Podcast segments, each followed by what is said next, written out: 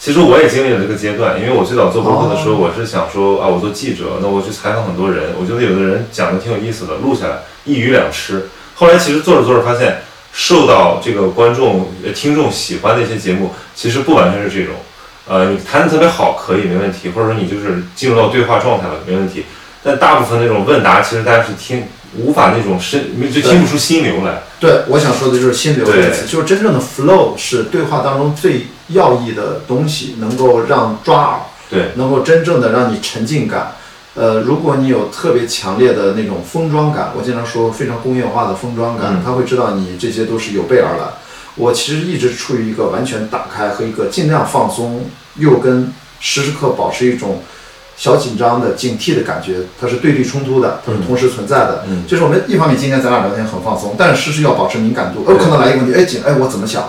我此刻的想法最重要。对，我觉得这样的东西，它会让大家觉得好像真的是在我们身边一样，在在参与这场对话。对对，包括像小宇宙那个设计也是，它可以随时参与，以以评论的方式参与进来。对，所以我当时就是我我我我找到这种感觉之后，我就当时回回还回怼一些观众，就是他说这个主持人话好多，他怎么老是在打断别人说话？然后我说这个其实是场对话，我们这不是一个采访，所以并不存在说嘉宾和主持。我也遇到过这种情况，但是你忽略它就好了，因为 大部分听众或者观众，因为我做的还是视频播客，这一会儿我们也可以聊为什么要做视频。那么就会早期就会有些朋友会去这样评论，就说我们想听那个人多讲，为什么这个主持人一直在讲？呃，我也接受过这种评论，我觉得没有关系，因为显然他看的太少。嗯啊，因为我这么说，是内容的形态有多种多样。你当然是按照自己的喜好去筛选、去选择就好了。嗯，你总不能把世界上你喜欢吃香蕉，就喜欢吃这么大个儿的，你要把那些小香蕉就是他们不该存在嘛？我就举这么个简单的例子。就让就让这个愿意听这个。你如果喜欢听嘉宾多聊的对话的人，呃，你就去找那种嘉宾主说的那种内容，无数啊，真的你听听不完的。然后如果你喜欢我们真正的是一种 open conversation，就叫开放对话，大家是一个尽量的平等的交流。那你可以来听我这种，但这种其实当然对真正的主理人或者说我们的主持人要求非常高啊。你跟嘉宾，你得能行得成对话，你得邀请那些让嘉宾觉得你不是来强行跟我搭话，这个难度是在这儿。是不是感觉你邀请的大部分是你关系还比较好的，然后是打至少打过交道的？我也邀请过，就是直接不认识，就是直接坐下就聊的。嗯，呃。看这个要看他的话题的方向，以及看人的彼此的性格。比如说我前阵儿跟凯迪拉克这个商业化的活活动，我跟李那个啊，对，开烟堂和开放对话做了一个 plus。第一场啊，还是第一场是李松蔚。嗯嗯。我跟李松蔚，我们在微信上怎么偶尔聊天，但是我们从来没有这么坐下来，还现场带着一百将近两百的观众。嗯。但是我觉得聊下来没有问题。那我觉得可能是他有一定的经验，我有一定的经验，那个氛围还是蛮好的。嗯，就是我跟李松蔚在生活当中不是那么熟，嗯，但是不影响，因为那个话题太有意思。那你们会会做什么准备吗？比如其实没有。那你们就只只是敲定一个话题。我们就是在活动下午举行，我们在上午接近中午的时候在酒店聊了半个小时。嗯，就是这个话题他是怎么想的，我是怎么想的，然后我马上说 OK，我就够了。OK，呃，我觉得录播课有这么一种感觉，就是如果是这种。半生不熟，然后慢慢在渐渐热的这么一个话题，有时候好像我我我有时候会做一些前采，但前采有时候反而比正片还精彩。对，所以说聊着聊着全聊出来，你又不想重复说一遍。所以我经常会打断，我说 OK，这个不要聊。行，放到节目里。是的，如果要聊，你节目就变成了，呃，你我知道我们是在重复。嗯，实际上。但那个聊那个弹性就不一样了。呃，完全不同，那个语感也完全不同。所以我自己对播客慢慢的，一方面我是看。YouTube 上面的确比较多，我就觉得，呃，我们也应该做视频，因为显然你能够看到，呃，这谈话的两个人啊，主要以两个双人为主，他们的感觉、他们的表情、他们的互动，这个视觉信号还是有意义的。嗯，但是前提是建立在你的对话真的值得被听，也值得被看。那很多朋友说我为什么要看？我听就好。首先，视频也是可以拿来听的。嗯。大部分的播放器现在可以允许你后台播放，对，这个其实没毛病啊。第二，呃，之所以不值得看，说明真的聊的不值得看，那就不看吧。对对对。但是这就你，如果你有表现力，你的跟嘉宾那种互动特别有趣，它是值得被看的，而且它会更专注。嗯。我自己看 Joe Rogan 跟 Elon Musk 跟很多名人的那种对话，看 Kanye West 等等，太多太多了。就是看和不看完全两个感觉。就因为我觉得就看的那个信息摄取量效率更高。你你对摄摄取信息，因为我们毕竟主要是一个视觉动物，我们真正在信息交换的人类在演化的过程当中，主要的信息获取是来自于视觉，可能在百分之八十以上。然后，但是为什么音频有它的优势？就是因为它单一渠道，你的眼睛实际上是发散的，对然后你可能就会解放了你一定的 CPU 的处理能力，所以你好像听进去了。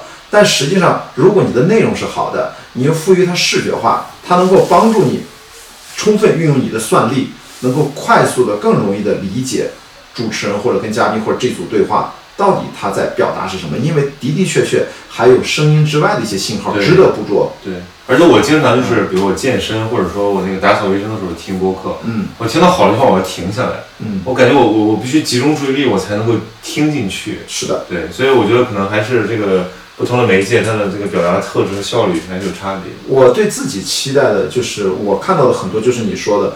别说打扫卫生，其实我看 Joe Rogan 很多播客的时候，我干不了别的事情，我就是在专心当成一个客。当成一个电视剧在看，对，当成一个长电影在看一，个一个 conversation，一个 conversation。嗯他有的时候还真的不是采访，真的，我看过那时候美国大选的时候，我看过 Ben Shapiro，然后好多他的政论式的，嗯，呃，他采访，他不叫采访，他就是跟他对话，叫 Andrew Yang 啊，杨安泽那时候他在当美国总统候选人等等这种，他是非常政论的。然后他聊的那些内容，包包括 Alexi Friedman 讲外星人，讲物理，很多东西我觉得我没法去分心去听，对，就但是前提是他讲得好对，没有那么多嗯嗯啊啊，感觉你是在闲聊和水聊，什么都没有。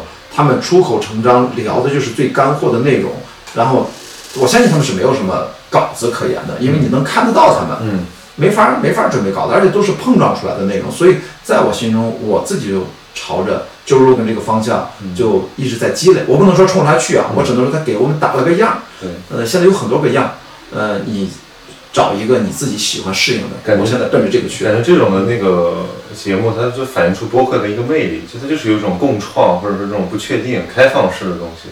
对我一直说，观众都不知道要对下面发生比如说我。们今天这题目说这个与瓜一聊聊人生或者聊什么，有的时候就是一个聊嘛，就是你你只是基于对这个话题的一点点兴趣，然后听下来，只要这个话题本身是在真正你来我往在沟通的，所以就是它就会有一个强度在。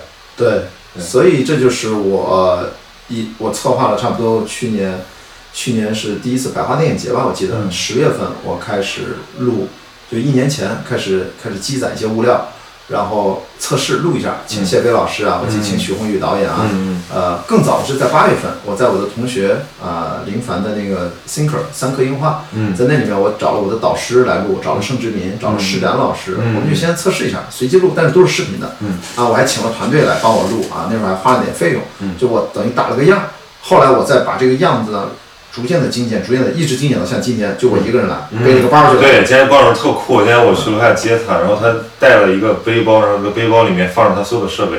大家可以看到，我们现在其实在一个平时的录制环境里，但其实我们是同时在录视频的。对，录视频和录音频分开录。对，而且我我开玩笑说，我第一次有这个嘉宾带全套设备，比我们这个棚里还多。我其实今天没有多带，嗯应该多带的话，正常。呃，这是个非常极简的版本。对其实按道理的话，应该现场有一个录音机，对，现音机。现切。呃，那个切换台需要别人帮忙。嗯切换台就我我现在如果精简的话，就一个人就不带切换台了。嗯但我现在已经把这个视频录制播客的流程精简称我可以一个人完成一个双人的三机位的这样的一个拍摄录制，以及可以如果再多一个人的话，可以加一个剪辑台，这样的话就可以把瞬间在录制的现场就完成了，后面只需要校正一个字幕就可以了。这个大大降低了这个录制播客的这个成本。对，所以说如果我跟像你们这样的团队如果要合作，嗯我是优先把方案已经优化过了。嗯，我们直接在已经优化过的基础之上，我们加快双方的合作的效率，这个非常重要。我觉得可能这个我们今天谈论的就是说这个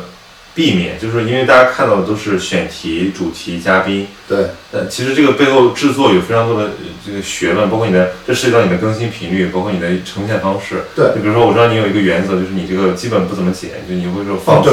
对，对，其实这个还蛮蛮有挑战性的，就是因为很多人他他看到一个小时以上的东西都他的头大，甚至半个小时以上他都头大。但是我觉得听你博客的人肯定是喜欢都听完，比如说圆月那次我就听完了。是我是中间出去有事儿，我给暂停了。对。然后晚上我想，哎呀，还有个什么事，找点什么开玩笑。对白天没听完的博客，晚上再听一听，我也我觉得圆月是因为它是一个知识非常渊博。庞杂对又渊博且非常思路清晰的这样的一个作者啊，对虽然他学生物出身，对对，但是他非常理性，所以跟他聊，我们俩就能碰撞出各种好玩的东西。嗯因为我当然不是理科生，我对所有的科普都是个人爱好。然后你通过自己的泛读和兴趣的这个知识结构的初步的搭建，可能能听懂更多，嗯我就很开心了。我不敢说我自己了解这么多的内容，嗯，我觉得这就其实我一直把自己定位成大众的一个听众的角度，嗯我好奇，我觉得很多人像我一样也会好奇，嗯其实就可以了。所以后面会做尽可能多的这个播客的方向，其实就是我对自己来说是一个学习的过程。我没有把这个呃完全做成一种内耗式的，我要掏空自己。我毕竟不是一个做自我经历、做个人成长的一个博客。嗯你自己的那点事儿，你以我这样的更新频率，可能做做几个月就就不知道要干嘛。